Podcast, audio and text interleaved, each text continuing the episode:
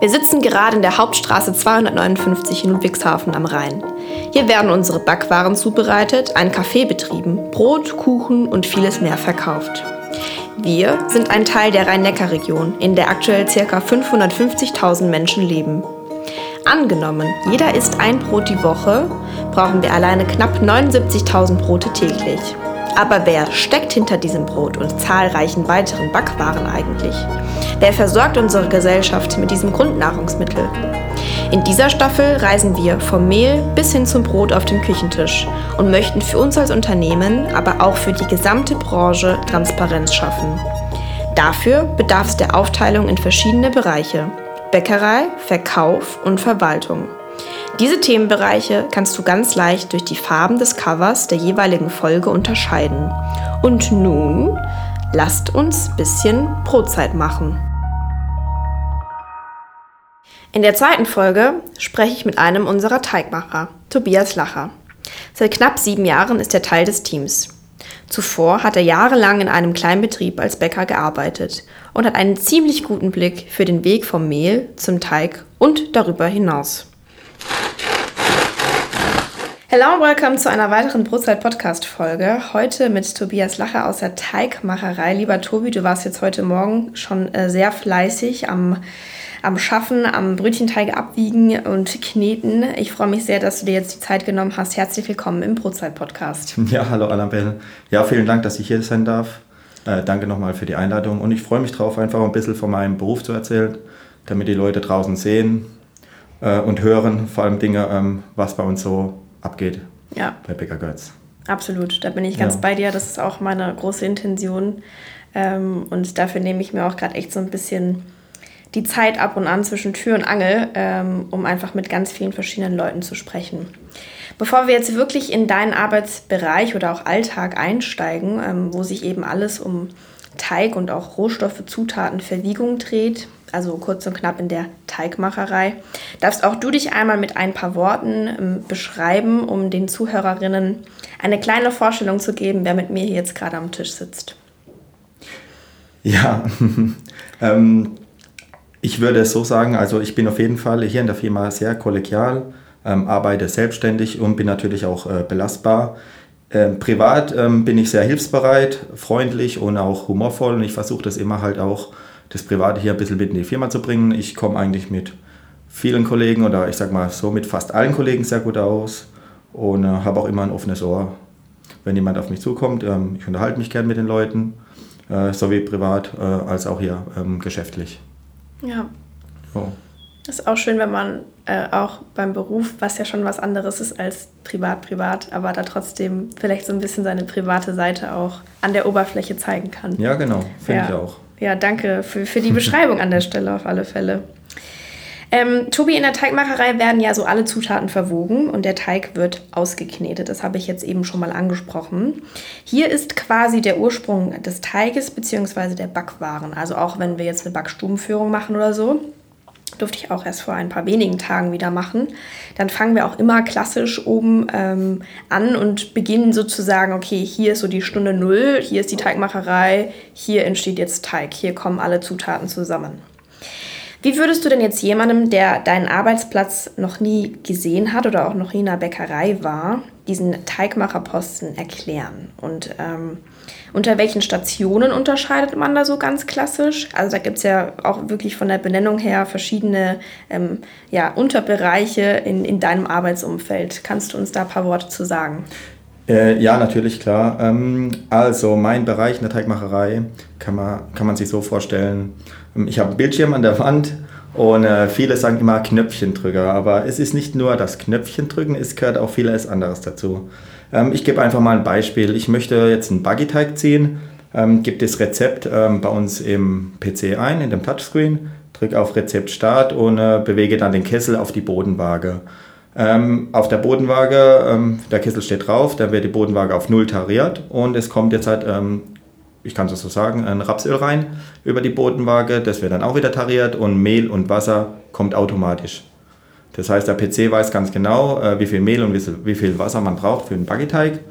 Und die anderen Zutaten gebe ich über die Tischwaage, äh, durch über die Tischwaage verwegen, das, die Hefe, Salz, Äh, und äh, das Backmittel kommt auch noch dazu rein. Ja, und am Ende kommt alles zusammen in den Kessel und dann schiebe ich dann in die, ja, in die Teigmaschine, wo er dann zum Backteig geknetet wird. Das ist so jetzt halt mal ein bisschen ja, ähm, so ausgeholt. Es gibt natürlich ähm, in der Teigmacherei noch äh, mehrere Stationen. Ähm, ich sag mal so, ähm, ähm, die, äh, die Nachtschicht äh, benutzt sehr viel Sauerteig. Wir haben auch ähm, eine automatische Sauerteiganlage. Das heißt, äh, wenn ich ein Brotrezept eingebe, weiß ganz genau der PC, wie viel Sauerteig in den Kessel reinkommt und das wird dann automatisch dosiert. So ist es auch, wie gesagt, mit dem Wasser und mit dem Mehl. Ähm, nachts braucht man natürlich sehr viel Roggenmehl und äh, tagsüber natürlich mehr Weizenmehl, weil wir mehr Backteige äh, produzieren und mehr, ähm, ähm, ich sag mal, süße Teile. Da kommt natürlich weniger Roggenmehl bzw. gar kein Roggenmehl rein. Ja, und so könnt ihr euch meinen Arbeitsplatz vorstellen. Also es ist nicht nur Knöpfchen drücken, man muss sich auch ein bisschen Gedanken machen, wie der Ablauf ist von dem Ganzen. Ähm, es gibt verschiedene ja, Stationen ähm, auf ähm, man kann verschiedene ähm, Linien bearbeiten, das heißt Brot, Brötchen, ähm, Feingebäck. Feingebäck, genau. Und Laugenteile und man muss halt genau wissen, okay, was ist aktuelles dran, was muss ich als nächstes ziehen und ja, es ist nicht nur, wie unser Backstufenleiter sagt, Knöpfchen drücken. Aber er schmunzelt da immer dazu, wenn er zu mir kommt. Ah, der Knöpfchendrücker ist wieder da. Ja, ja. das wusste ich nee. noch gar nicht so, dass es doch, so doch, im Umlauf doch, doch. ist. Ja, genau, der Knöpfchendrücker. Es ist im Prinzip wirklich nur Knöpfchen drücken, aber man muss noch ein bisschen äh, was anderes nebenbei machen. Also ich finde, das ist jetzt sehr vereinfacht dargestellt und ich glaube, ich musste aus meiner eigenen Perspektive nochmal kurz reingehen und ein paar Worte hinzufügen. Ähm, oder vielleicht auch nochmal ein paar explizitere Fragen stellen. Weil interessant ist ja, wie viele Kessel du quasi in einer Schicht bewegst. Kannst du das ungefähr fassen von der Stückzahl? Mm, ich sag mal so, ähm, ich war letzte Woche Sonntag Teigmacher und ähm, ich habe im Prinzip die ganzen Buggy-Teige komplett sonntags gezogen, die ganzen Körnerbrötchenteige und äh, da waren es roundabout, äh, ich glaube, über 120 Teige. So, das heißt, du hast 120 Mal einen Kessel, der, ja. korrigiere mich, zwischen ab 150 Kilo genau. bis roundabout 180, 190 äh, beinhaltet, auch mit deinem eigenen Körper bewegt. Cool. Und äh, da alle Zutaten an Ort und Stelle mit ja auch viel Hirn äh, abgewogen, ausgeknetet. Ich meine, da gehört ja auch am Ende des Tages trotzdem auch noch viel menschliche Sensorik dazu. Ähm, dass alles passt, dass auch die Teige ähm, passen. Da kommen wir auch gleich nochmal mehr drauf zu sprechen.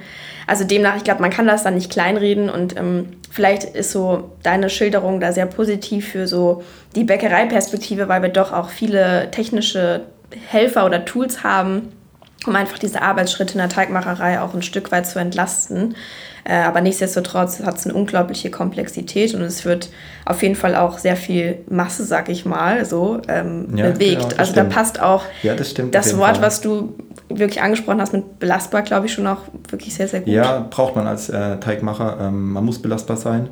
Ähm, ich bin auch, muss ich sagen, auch noch stressresistent. Also ähm, ich gucke, dass, dass wenig Stress äh, aufkommt. Es ist natürlich immer mal wieder äh, Stress, da es kommt Stress vor. Ähm, ich lasse es aber zum Teil an mir äh, quasi abprallen und versuche natürlich das Beste daraus zu machen. Aber wie du sagtest, äh, wir bewegen hier Massen. Ähm, das sind zum Teil, äh, wir haben es auch mal durchgezählt, zwei bis drei Tonnen Säcke, ähm, die wir manchmal in einer Schicht auch hochheben müssen. aber das, das ist mein Job, das macht mir Spaß und ja, ich freue mich drauf. Ja. Also das vielleicht nochmal so für den Rundumblick. Ähm, also es gibt Knöpfe, die man drücken kann und da gibt es viel Entlastung, aber es gibt daneben trotzdem noch viel, was einfach wirklich auch körperlich bewegt wird und wo man mitdenken muss, weil in dem Moment auch vielleicht nochmal fürs Grundverständnis für Zuhörerinnen, die vielleicht gar keine Ahnung von Bäckerei haben. Ne?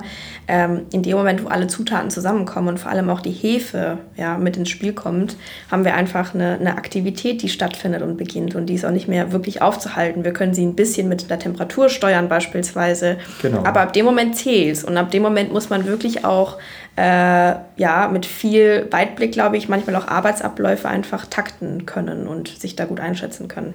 Genau. Okay. Da gebe ich dir recht. Ja, das ist gut. Vielen Dank, Tobi. Danke. Du warst ja auch bei mir in der Teigmacherei mal. Ja. Eine Zeit lang, genau. Das stimmt. Konntest dir das mal selber anschauen. Ja. Ja, ja und jetzt äh, sehe ich dich da immer nur. Und ich würde auch, das kann ich jetzt auch nochmal hinzufügen, ähm, ich glaube, stressresistent und so weiter und so fort und dass natürlich irgendwie mal ein bisschen Hektik aufkommt. Ähm, das gibt es wahrscheinlich egal in welcher Branche, auch egal in welchem Beruf. Aber äh, das Wertvollste daran ist wahrscheinlich, wenn man die Ruhe bewahren kann. Genau. So und so würde ich dich jetzt äh, einschätzen und das nochmal so abrunden. Ja, passt. Passt gut, dann können wir hier weiter yeah. fortführen. ähm, ja, also wir wissen ja jetzt ungefähr so, wie dein Arbeitsumfeld aussieht und was so deine, deine Aufgabe ist oder deine Verantwortung ist. Und Teig ist nicht gleich Teig. Ähm, ganz interessant äh, und da durfte ich mich natürlich auch schon echt viel mit beschäftigen ähm, in der Meisterzeit und auch über verschiedene Einblicke in anderen Bäckereien hinweg, dass es einfach sehr große Unterschiede gibt bei Knetzeiten äh, und aber auch bei Teigtemperaturen, die angestrebt werden, wenn es um die Teigzubereitung geht. Kannst du uns da mal so ein paar, paar ähm, Fakten sagen, so aus Teigmacherperspektive? Wovon hängt es ab und was für Unterschiede gibt es da? Ja, es gibt schon einige Unterschiede, ähm, gerade bei der äh, Teigtemperatur. Ähm, ich nehme jetzt gerade wieder das Beispiel Baggy-Teig. Sollte so in der Regel, wenn er fertig geknetet ist, zwischen 23 und 24 ähm, Grad haben. Es ist natürlich auch immer so eine Frage, wie es draußen das Wetter ist. Wenn es richtig äh, heiß ist, kommt natürlich äh, wesentlich mehr Eis in den Teig rein, damit er auch schön äh, kühl bleibt. Und äh, an jedem Kneter ist auch ein Messgerät dran, also jeder Teig äh, sollte abgemessen werden und die Messwerte gehen dann automatisch an den PC über und der weiß ganz genau, okay, der Teig war jetzt halt ein bisschen zu warm, also wird der nächste Teig automatisch ein bisschen kälter gemacht. Das heißt, äh, die kühlste Wassertemperatur, die wir schütten können, ist 3 Grad bei dem Buggy-Teig und äh, dann kommt noch Eis dazu. Das schwankt zwischen sagen wir, 1 Kilo und ja, keine Ahnung, 7 bis 8 Kilo hoch, wenn es richtig heiß ist draußen. Und äh, ja, wir halten natürlich die Teige schon relativ kühl, äh, weil es hat ja auch ähm, die Folge, je wärmer die Teige sind, desto äh, schlechter ist dann das Produkt ganz hinten, wenn es rauskommt. Ähm, der Baggeteig müsst ihr euch so vorstellen, ähm, der ist dann fertig geknetet und läuft dann quasi durch eine Maschine durch. Und 20 ähm, Minuten läuft der Baggeteig durch die Maschine und wird dann durch einen Schockfroster äh, kurz schockgefrostet und äh, wird dann auf Rollis ähm, gestapelt. Und wenn da der Teig schon, ich sag mal so, äh, ziemlich warm hinten rauskommt, dann kommt, geht der Prozess ähm, nach hinten raus, ist schon schwieriger, das Ganze. Und die Verkäuferin hat dann dementsprechend auch ein paar Probleme, die Buggies dann richtig gut äh, aufzubacken. Deshalb steuern wir das als Teigmacher und auch äh, die Maschinenführer müssen darauf achten, auf die äh, Teigtemperatur wenn ich da kurz reinhaken ja. darf. Also das klingt äh, jetzt total, total so, wenn alles ganz kalt wäre, aber eigentlich, weil du die Temperatur noch gar nicht so prägnant genannt hast, wir reden ja von circa 24 Grad Celsius. Genau, genau. Genau, und äh, das ist halt ganz wichtig, weil sonst die Hefe einfach zu schnell arbeiten würde und dann würde natürlich auch die Teigoberfläche bei der Aufarbeitung wahrscheinlich eher so ein bisschen abhauten und wir hätten quasi auch schon während den ganz vielen weiteren äh, Doings hinten dran, die direkt anschließen bei uns in der Backstube, äh, kein gutes Produkt, was wir nee, weiter toll aufbereiten genau. können. Deshalb ist es wichtig am Anfang, wir müssen, es muss gucken, wir müssen schauen, dass die Teigtemperatur passt. Die Knetzeit ist natürlich auch ein Thema. Ähm, jeder Teig äh, läuft anders da. Ähm, so ein Baggeteig bei uns äh, läuft in der Regel so sechs Minuten im langsamen Gang. Da werden quasi die Zutaten äh, vermischt und dann nochmal sechs bis sieben Minuten im äh, zweiten Gang. Dann ist er auch ausgeknetet. Es gibt natürlich Brotteige, die sind wärmer. Die müssen wir wärmer schütten. Äh, die liegen so zwischen 26 und äh, 29 Grad. Da kommt natürlich kein Eis rein. Es kommt kein Brotteig von uns hier äh, Eis rein. Ähm, ja, da liegt die Knetzeit, äh, sind wir eher beim, beim Brot, ähm, der läuft eher langsam, sechs, sieben Minuten und nur ein paar Minuten schnell. Ähm, sind auch wesentlich weicher die Brotteige wie, die, wie jetzt die Buggy-Teige. Genau. Und, ja. Kann ich auch noch mal ein paar Worte zu sagen. Ja. Du hast jetzt eine gute Grundlage gegeben. Ja, schieß los. genau, also was auf jeden Fall noch wichtig ist wegen dem Thema, was beim Buggy anschließt mit dem Kühlen. Also es ist nicht so, dass der Teig per se gefrostet wird, sondern es ist ähm, quasi so ein, ein, ein Tunnel, könnte man sagen. Und da ist einfach das Ziel, dass der, der Teigling in der Mitte, im Kern sozusagen, eine recht kühle Temperatur hat. Ähm, das sind so, korrigiere mich, zwischen 3 bis 5 Grad Celsius, die wir da anstreben. Wenn er hinten aus dem Schocktunnel rauskommt, mhm. ja, sind sogar mm, ein paar Grad wärmer, ich glaube. Genau. Ja, so 6, 6 bis 9 Grad dürfte, dürfte das sein, genau. Okay, dann so. Also wir sind im, im niedrigen Plusbereich, Genau. sage ich mal. Das hängt ja auch dann teilweise immer noch mal so ein bisschen von der Umgebungstemperatur Genau, ab. Also die da gibt es ja auch ist ganz äh, entscheidend. Genau, ganz, ganz entscheidende Einfluss, Einflussfaktoren. Und ähm, dadurch können wir halt eben wirklich erreichen, dass wir dem Teig ganz lange Ruhe geben können, weil danach kommen eben die, diese Teiglinge mit dieser Kerntemperatur, die wir dann äh, runterkühlen konnten, ähm, quasi in einen ganz großen Kühlschrank. Und wir haben jetzt ja auch schon so ein bisschen äh, vorgefühlt, oder wir kommen gleich noch mehr darauf zu sprechen, dass dein Aufgabenbereich ja in der Tagschicht stattfindet und jetzt pro Genau. Teig eher in der Nachtschicht Genau, aufgearbeitet oder auch abgewogen werden. Und so durch äh, oder dadurch können wir eben erreichen, dass ähm, die Teiglinge dann den ganzen Tag bis in die Nacht ähm, ja, ruhen gelassen werden können, dass die Hefe sehr, sehr langsam, aber stetig arbeiten kann und wir dann erst am nächsten Tag oder am nächsten Morgen wirklich in der Filiale vor Ort die Teiglinge äh, eben backen. Und dann, was ich noch hinzufügen wollte zum Kneten, weil es doch so interessant ist, ähm, wir unterscheiden da generell in der Bäckerei eben einmal zwischen dem, dem Langgang und dem Schnellgang oder ähm, der Mischphase und der Knetphase. Und da könnte man jetzt wirklich richtig krass so in diese Bäckereitechnologie abdriften. Ich glaube, das lasse ich an der Stelle. Aber äh, im Großen und Ganzen geht es irgendwie immer darum, dass man halt damit äh, die Teigstruktur am Ende steuern kann. Ähm, beim Weizen wollen wir eher, dass es halt ähm, ein sehr ja, straffer, strammer, gut ausgekneteter Teig wird mit eben der genannten Teigtemperatur. Und dafür brauchen wir eben mehr Zeit von diesem schnellen Kneten, von dem sehr kräftigen Kneten. Und je mehr Roggenteig äh, oder je mehr, mehr Roggenanteil wir im Teig haben, ähm, desto weniger relevant wird es, weil dann nicht so wirklich sich so eine ganz krasse Struktur ausbilden kann. Ähm, ich weiß nicht, vielleicht hänge ich einfach nochmal so einen Teaser an und erkläre es genau ausführlich, weil ich glaube, sonst sprengt es jetzt den Rahmen. Ähm, aber ich kann beim, ein Beispiel nennen. nennen der, dann äh, schließt du nennen, daran gleich an, gut. Genau, Aber beim genau. roggenhaltigeren Teig oder beim roggenhaltigen Teig geht es wirklich vor allem darum, dass wir gut mischen, weil wir auch sehr viel Wasser haben und dann eben die Schalenanteile vom, vom Roggen eben auch das Wasser gut verquellen können.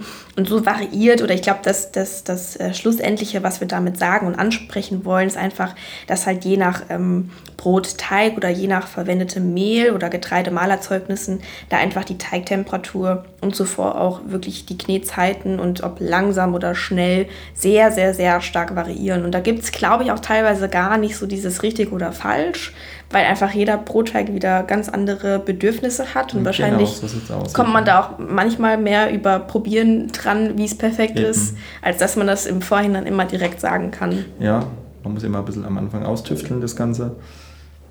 Ja, aber ich würde jetzt gerne auch noch ein Beispiel nennen, und zwar unsere Flöte. Ab geht's. genau. und zwar ähm, haben die ja eine äh, Stehzeit äh, von circa 90 Minuten. Ähm, die laufen allerdings nur 4 Minuten 30 schnell, anstatt der Baguette-Teig, der läuft ja knapp 6 oder 7 Minuten. Äh, Laugenbrötchen zum Teil 8 Minuten. Ähm, das hat ähm, natürlich eine Auswirkung, der läuft nur 4, 4 Minuten 30, denn ähm, wir haben bei dem Flöte natürlich eine grobe, ungleichmäßige Porung. Das kennt ihr ja, wenn er da in das schöne Baguette reinbeißt, dann die äh, es ist nicht feinporig, es ist grobporig und so sollen ja die Flöte auch sein. Quasi genauso wie unser, ähm, ich muss gerade überlegen, ich glaube, das Opa-Landbrot ist es, Ja. oder? Stimmt, genau. ja. Hat ja auch eine 90-minütige Stehzeit und da kommt auch ein Pulisch rein. Wir äh, bearbeiten den Flöte mit einer Autolyse, das heißt, es wird nur Mehl und Wasser erstmal angesetzt. Ähm, der läuft dann ein, zwei Minuten und dann bleibt er nochmal eine halbe, ja, eine halbe Stunde stehen und erst dann kommen die restlichen Zutaten in diesen Teig rein und dann läuft er nochmal sechs Minuten langsam und vier Minuten 30 schnell und dann kommt die 90-minütige äh, Stehzeit, bevor der Teig dann äh, aufgearbeitet wird. Ja, und durch ähm, den Pulisch und die, die Autolyse entsteht natürlich auch ähm, die äh, grobe Porung. Ja, und wir haben viel Aroma, also wir haben da ganz viele Faktoren, die damit einspielen.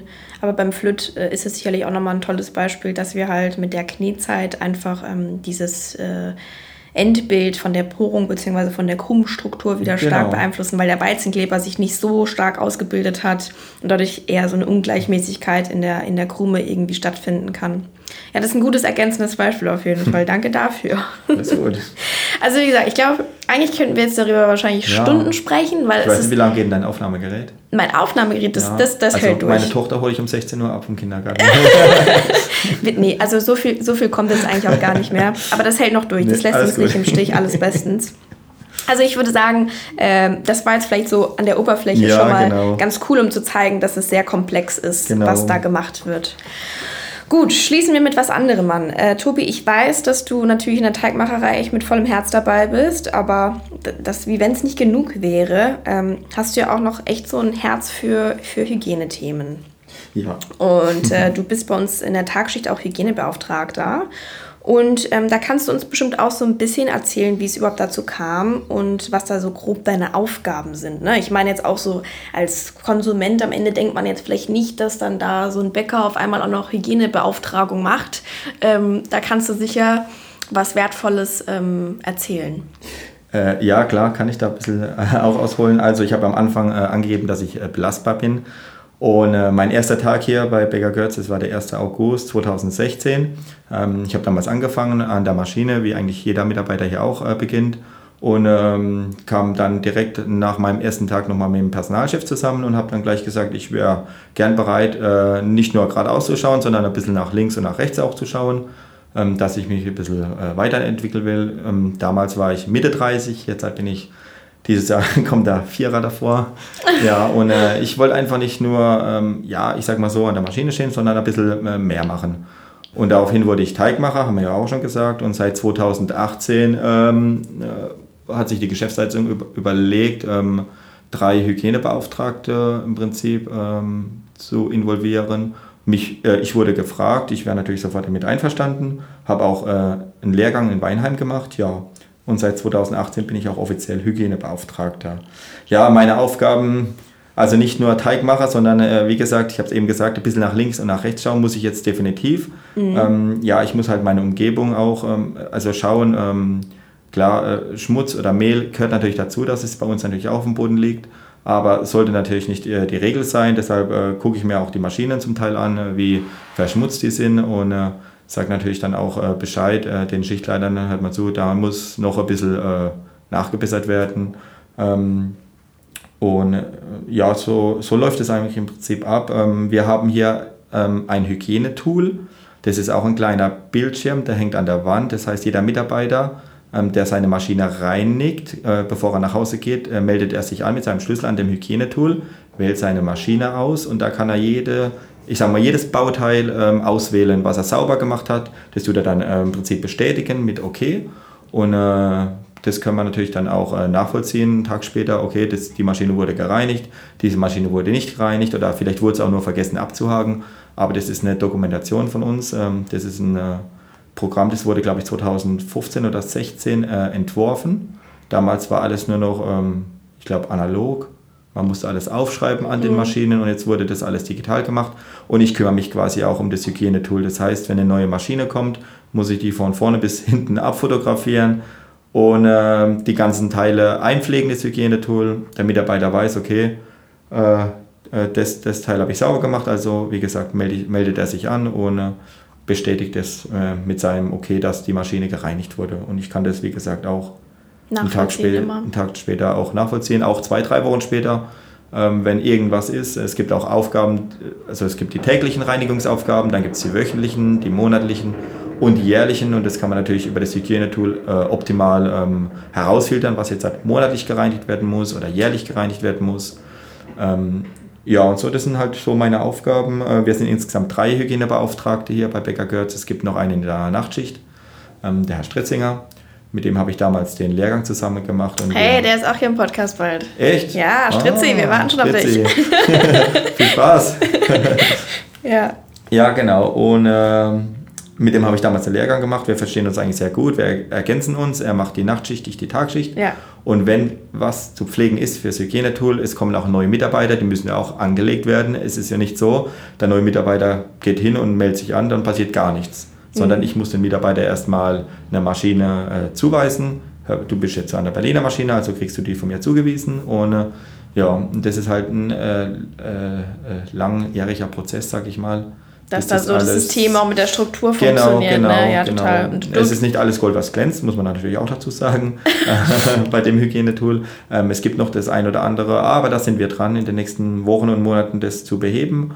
Und ähm, ja, das sind quasi meine Aufgaben hier als Hygienebeauftragter. Ja, jetzt habe ja. ich sogar auch noch was gelernt. Ich habe natürlich noch nie genau gesehen, wie du da jetzt die Person XY neu anlegst oder so. Ja. Ähm, aber das äh, glaube ich, auf jeden Fall echt ergänzend, wenn man Lust hat, nochmal noch mal was anderes zu machen. Du bist quasi daneben auch noch Experte in der Kleinteiligkeit der Maschinenkomplexe, weil du ja auch äh, jedes Einzelteil quasi irgendwem zuordnen ja, genau, darfst. Genau, die neuen Maschinen, die jetzt genau in die nächste Zeit herkommen. Die alten Maschinen wurden ja damals schon, wie gesagt, abfotografiert. Ja. Und ähm, wenn, es gibt ja auch... Äh, viele, ich sage mal so, äh, Mitarbeiter, die sind der deutschen Sprache nicht so mächtig. Deshalb haben wir auch äh, PDFs hinterlegt. Das heißt, die klicken dann da drauf auf dem Hygienetool und sehen genau, okay, das Teil muss ich jetzt reinigen. Und ähm, ja, so läuft es halt auch ab. Ich ja. muss auch Fotos machen von den einzelnen Teilen. Also eine ganzheitliche Vermittlung und Sensibilisierung. Genau, genau. Sodass das ja. für jeden irgendwie zugänglich und ist. Und ich weise natürlich auch die Mitarbeiter an dem Tool ein. Das heißt, ähm, es machen zum Teil auch die ähm, die ja. Verantwortlichen hier, die Schichtführer, genau. Mhm, mhm. Aber ich komme da nochmal auf die Mitarbeiter zum Teil einzeln zu und sage mal zu, du hast nicht abgehakt, soll ich dir das nochmal erklären, wie das funktioniert? Und ja, so läuft es ab. Ja. So läuft es ab. Ja, ja wunderbar. Ähm, Jetzt macht, spannen wir mal noch so ein bisschen den Bogen. Also wir wissen ja jetzt schon, du bist in der Tagschicht, du machst die Teige. Wir haben jetzt auch sehr viel zur Bäckertechnologie irgendwie nochmal äh, gehört. Ähm, daneben noch dein Herz für diese Hygienethemen, die natürlich auch super wichtig sind in einem Lebensmittelbetrieb. Ähm, nichtsdestotrotz gibt es ja auch noch eine, eine Nachtschicht, die daran anschließt. Und ähm, du, du, so als Teigmacher in der Tagschicht kannst uns jetzt vielleicht so einen Ausblick geben, wie ähm, sich eben da Tag- und Nachtschicht äh, unterscheiden, vor allem so an deinem Posten selbst, aber vielleicht auch so ein bisschen vom, vom Arbeitsablauf äh, rund um deinen ähm, Arbeitsposten der Teigmacherei. Ja, also im Prinzip in der Teigmacherei ist es Tag und nachts allergleiche. Die machen auch Knöpfchen drücken nachts. nicht ja, nur, nicht nur, nicht aber, nur, nicht nur. nee, ja. nee, nee. Ähm, äh, Knöpfchen muss gedrückt werden, damit der, das Rezept startet. Nein, ähm, Spaß beiseite. Ähm, Tagschicht und Nachtschicht äh, unterscheidet sich natürlich, man hört es ja schon heraus, äh, wir arbeiten tags, die Nachtschicht nachts. Ja. Wann, was stellt man sich vor, in der Tags zu arbeiten? Viele sagen, ah, du fängst tags an, Bäcker um viele kommen und sagen um 1 Uhr nachts. Ich sage, nee, das, ist, das passt nicht, das ist die Nachtschicht. Also meine früheste Arbeitszeit beginnt morgens um 4. Ähm, dann gibt es eine Woche, da arbeite ich morgens um 5 und eine Woche fange ich ein bisschen später an um 10 Uhr morgens. Die Nachtschicht, Teigmacher beginnen zum Teil schon ab 16 Uhr. Ähm, der zweite kommt dann eine Stunde später und der dritte kommt dann gegen 20 Uhr. Und äh, Schwerpunkt in der Tagschicht, äh, wir machen natürlich Brot, äh, nee, nicht Brot, äh, Brötchen und Kleingebäcke. Ja, genau. Und alles, was wir am Tag produzieren, ähm, also außer die Brötchen, die, das, alles andere wird nachts hier äh, von der Nachtschicht gebacken.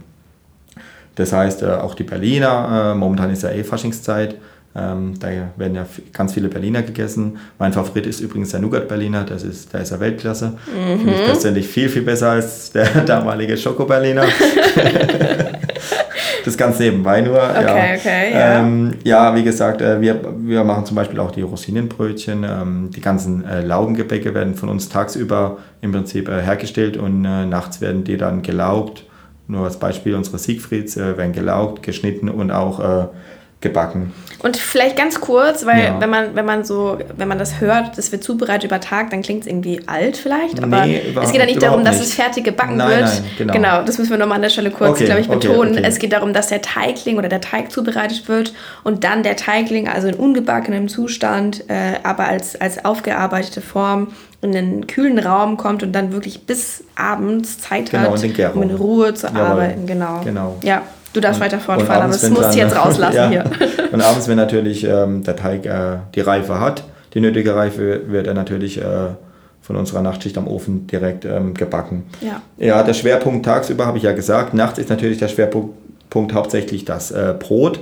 Ähm, die ganzen Brotteige werden nachts produziert. Ähm, man muss dazu sagen, wir haben über 15 verschiedene Sorten Brotteige, glaube ich. Äh, Weißt du es genau? Variiert immer Variiert, mal, genau. je nachdem, was gerade parallel im Sortiment natürlich, ist. Klar, ja. Aber wir sind so ungefähr bei, bei 15 äh, Brote.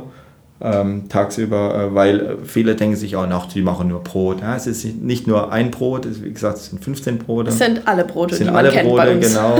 Ja gut, die Flüt machen wir am Tag. Außer die Flüt. Ja. Das ist die Ausnahme, das stimmt. Und, es, und Genau. ja, doch, ja. Nee, Ja, eine Flüt und Pepperoni. Die Und Peppis, Peppi, Peppi, genau. Ja. Die werden am Tag äh, gemacht, aber auch abends oder nachts dann Gebacken. gebacken, genau. Ja. Und da läuft der, der Prozess vom Flöt äh, genauso ab, wie du das eben schon äh, beschrieben hast. Ja. Kommen in eine, in eine Kühlung rein und werden dann abends, wenn sie halt die Reife erreicht haben, äh, geschnitten und auch äh, gebacken. Ja. Genau, das ist so das Hauptsächliche ähm, von Tag- und Nachtschicht. Die Arbeitszeiten, ganz klar. Ähm, manche bevorzugen das lieber früher morgen anzufangen, wie, ich, wie jetzt ich, äh, vier oder fünf. Und andere bevorzugen den Abend 17, 18 Uhr. Es gibt natürlich auch in der Nachtschicht äh, Posten, die fangen ja schon um 20 Uhr oder 21 Uhr an. Das sind allerdings nicht die Teigmacher. Das sind dann quasi dann die äh, Ofenleute oder die das Brot aufarbeiten. Ähm, weil der Teigmacher braucht ja noch einen kleinen Vorsprung, bis er seine Teige gezogen hat. Dann kommen auch die Brotaufarbeit, Jungs, sage ich mal, eine Stunde, anderthalb Stunden später. Genau. Und dann äh, wiederum die Ofenleute dann auch wiederum eine Stunde nach den Aufarbeitungen. Genau, Genau, und so ist es genau. quasi wie so eine Ja. kleine Reaktionskette und es ist irgendwie so eine kleine Endlosschleife, weil bis der Jawohl, letzte genau. quasi dann aus der Nacht geht, beginnt schon wieder der erste vom Tag. So sieht's aus, Und genau. so sind äh, den ganzen Tag über zahlreiche verschiedene Leute aus vielen verschiedenen Bereichen mit sehr komplexen und ähm, auch wieder verschiedenen Aufgabengebieten einfach am Start, ja. Ja, sehr cool. Hast du, möchtest du noch was hinzufügen? Ja, natürlich, klar. Okay, okay, ähm, fahre Genau, fort. genau. Ähm, ähm, ich habe auch schon gehört, also, ja, du arbeitest jetzt bei Bäcker Görz, ihr habt 200 Filialen, das ist doch nur, äh, eine, eine, das ist doch quasi so Massenware oder äh, da, da ist überhaupt nichts mehr mit Handarbeit. Das kann ich äh, definitiv so nicht stehen lassen, denn im Prinzip läuft wirklich jedes Brot durch eine Hand durch. Ähm, ähm, ähm, die Jungs hinten, also die Teige, der Teigmacher macht die Teige, die Teige werden in die Maschine eingeführt quasi und es werden, die Brote werden natürlich mit der Maschine abgewogen, denn bei circa, Moment, ich, das, ja, so um die 20, äh, 20.000 äh, Brote täglich, die einzeln abzuwiegen, das ist natürlich, das packt kein Kleinbäcker der Welt, das packt auch nicht äh, mein bester Kumpel, der ist, ähm, der kann schnell Brotteige abwiegen, aber auch keine 20.000 in acht Stunden. Und dafür braucht man halt die Maschinen, aber danach läuft, laufen die Brotteige im Prinzip durch jede Hand durch. Und ich würde sagen, so bis zum Endprodukt sind es vier Stationen. Das ist der Teigmacher, das ist die Aufarbeitung, es ist die dritte Station der Gärraum und natürlich dann der Ofen. Und bis das Brot beim Kunden ist, geht es nochmal über den Versand, über den Ausfahrer bis hin zur Verkäuferin. Also ihr hört, es sind sieben Stationen. Also es ist nicht, äh, ich drücke vorne nicht auf den Knopf äh, und hinten kommt das Brot fertig gebacken raus. Nee, das, da gehört noch viel äh, Menschliches hier dazu. Und ähm, wie gesagt, die Brote haben auch eine verschiedene, wie die Annabelle gesagt hat, mit der Hefe. Äh, die Hefe ähm, arbeitet ja und man muss halt schon gucken, okay, das ist, muss jetzt schneller in den Ofen wie das andere Brot. Und ja, es gehört auch ein bisschen Krips im Hirn dazu, sag ich mal. Ja, auf alle Fälle. Und Ja. also ich meine, gerade beim Brot, ähm, wenn ich da nochmal dran anknüpfen darf. Und ich finde es auch schön als, als Knöpfchendrücker, wenn du das jetzt nochmal so Ja. hier am, am Ende des Gesprächs quasi betonen wolltest. Das finde ich sehr schlüssig. Das macht, also Genau, finde ich wirklich genau. großartig. Ähm, ja, aber zum Thema Brot, also die Brote werden ja in der Nacht äh, alle eben auf, aufbereitet ähm, bzw. aufgearbeitet ähm, und dann eben gebacken. Und wir arbeiten ja beim Brot generell auch nicht einfach nur mit Hefe, sondern auch mit Sauerteig. Hat aber generell trotzdem ähm, mehr oder minder den, den gleichen Effekt. Ähm, es geht da einfach um eine Lockerung des Produkts. Ohne könnten wir in der Bäckerei auch kein wirklich tolles, hochqualitatives Brot zubereiten. Also das vielleicht so als Info ähm, an der Seite. Aber da kommt natürlich am, am, am Abend schon eine enorme Menge an ganz vielen, vielen verschiedenen Produkten zusammen, die auch wieder in ihrer ja, Gare stark variieren können, ähm, wo man ganz verschiedene Sachen beachten muss. Und ähm, da muss man auf jeden Fall echt Ahnung haben von dem, was man macht, weil es halt so Genau. viele Sachen gleichzeitig sind, die parallel koordiniert werden äh, dürfen. Und also da gebe ich dir absolut recht und ich ziehe da wirklich brutal meinen Hut. Aber wirklich vor allen sieben Stationen entlang, der, entlang dieser Kette. Ja. Ja, ähm, ich habe jetzt noch ein paar Zahlen, ähm, was vielleicht auch interessant ist für die, für die Zuhörer. Ähm, viele fragen mich, also ich kam vom Kleinbetrieb, das will ich noch ähm, dazu sagen. Ich habe bis 2016 im, in einer Kleinbäckerei gearbeitet und wir haben so am, ja, ich sag mal am Tag so 200 Kilo ähm, Weizenmehl verbraucht. Und hier liegen wir am Tag ungefähr bei 20 bis 25 Tonnen Weizenmehl. Roggenmehl sind wir auch bei über knapp Richtung 10 Tonnen. Und wie die Annabelle sagte, in, den, in das Brot kommt auch Sauerteig rein, da liegen wir auch tagtäglich bei mindestens 4 bis 5 Tonnen. Ähm, natürlich, wenn es Richtung Wochenende geht, wird es natürlich auch dementsprechend mehr. Und es sind einfach nur ein paar Zahlen, ein paar Fakten, äh, weil viele denken als wirklich, das ist äh, Massenware oder so. Klar, es ist, es ist viel Ware, mit 200 Filialen muss man auch viel produzieren, aber ähm, es ist viel ähm, äh, Handarbeit dabei. Äh, die Maschine hilft uns natürlich nur auch weiter, dass wir nicht jedes einzelne Stück äh, abwiegen müssen. Das ist ganz klar bei 20.000 Brote. Aber so ist es halt, so geht halt die Zukunft weiter. So, ja. so, geht, so geht die Zukunft weiter. Ja, Jawohl. und ich meine, ich habe noch eine, also ich habe noch eine Zahl, die ich hinzufügen möchte und ähm, ich, ich muss ganz ehrlich sagen, ich finde, also jetzt wird es für mich echt so ein bisschen emotional, aber ich finde das Gespräch total wertvoll mit dir, ähm, weil irgendwo, ich sag mal, diese, diese Anmutung, dass man sagt, okay, das ist ja Massenware und ich meine, wenn man dann die Zahlen hört, das ist einfach eine enorme, das ist ein enormes Volumen. Also ich, ich verstehe teilweise auch die Annahme, um ehrlich zu sein. Aber für mich ist es halt so hoch emotional, weil ich halt weiß, dass da extrem viele Menschen beteiligt sind, dass es halt jeden Tag so möglich sein kann. Genau. Und ähm, Natürlich ist es einfach eine große Verantwortung, weil in unserer Region, und das ist nur ein ganz kleiner Bruchteil der, der Bevölkerung in Deutschland und auch der Bevölkerung weltweit, weil wir halt alle Hunger haben und weil wir Lebensmittel brauchen, um zu leben und zu überleben. Und dafür muss natürlich auch irgendwer diese Lebensmittel zubereiten und ähm, eine Lebensmittelversorgung vor Ort. Ähm, ja, mit viel Verantwortung jeden Tag tragen und sicherstellen können. Und ich meine, das ist ja auch so ein bisschen diese Aufgabe, die wir als Unternehmen der Region quasi haben. Und ähm, das als kurzer Impuls von meiner Seite. Also ich finde, man kann sich darüber echt streiten, aber im Großen und Ganzen will ich einfach klar machen, ähm, dass wir eine Verantwortung haben als Lebensmittelnahversorger und ähm, dass es für für diesen Komplex und für, für dieses Angebot extrem viele kleine Schritte, extrem viele tolle Köpfe und fleißige Hände braucht, um das möglich zu machen. Und es geht eben nicht darum, nur ein Knöpfchen zu drücken. Es ist toll, dass wir heutzutage Knöpfchen drücken können, um einfach verschiedene Themen und Belastungen zu entlasten. Aber daneben ist es trotzdem extrem viel Arbeit äh, in der Nacht, über Tag, sieben Tage die Woche, 362 ja. Tage im Jahr. Und nachdem ich jetzt schon mehrere Zahlen genannt habe, eben wäre meine letzte Zahl zum Thema Sauerteig, dass der Sauerteig eben, damit wir ihn überhaupt verwenden können, auch in, in dieser Kilogrammanzahl, wie du es gerade benannt hast, auch jeden Tag wieder getaktet werden muss. Also der reift ja genau 16 Stunden circa. Mhm. Und auch da muss ja wieder mitgedacht werden, dass genau. immer genügend da ist und dass diese Zeit mit einkalkuliert ist, weil genau, wir uns genau. eben trotzdem dem Takt des Lebensmittels und der Reaktionen und, und dieser Abläufe, die ja quasi über Jahrhunderte hinweg auch perfektioniert wurden in dieser ganzen Branche, dass wir uns trotzdem immer wieder dem auch so ein bisschen hingeben müssen und dürfen. Ja. Hast du jetzt noch was hinzuzufügen? Nee, das. Ich glaube, das war, war ein schönes jetzt, Schlusswort. Genau. das, war, das war ein schönes Schlusswort. Nee, nee. Dem okay. ist nichts hinzuzufügen. Ja, herrlich. Ja. Ähm, ich fand es gerade echt ein sehr wertvolles, einen sehr wertvollen Austausch mit dir. Ich glaube, ich stehe jetzt auf und gebe noch eine Nougat Berliner Box aus. Das, oh ist, jetzt, das ist jetzt meine, meine Aufgabe. Meine Frau will auch einen äh, Vanille Berliner. Ist okay, Hat's kriegst du. Einen kriegst du von mir, kein Thema. yeah. Vielen lieben Dank ähm, ja, und lass es dir dann schmecken mit den Berlinern. Auf jeden Fall, genau. Vielen Dank, dass ich da sein durfte. Ja, also, Jawohl. tschüss. Ciao. Schon gewusst? 2014 wurde die deutsche Brotkultur von der UNESCO-Kommission in das bundesweite Verzeichnis des immateriellen Kulturerbes aufgenommen. Wir hoffen, dass wir dir das Kulturgut Brot nun einen Bissen näher bringen konnten. Mahlzeit zusammen!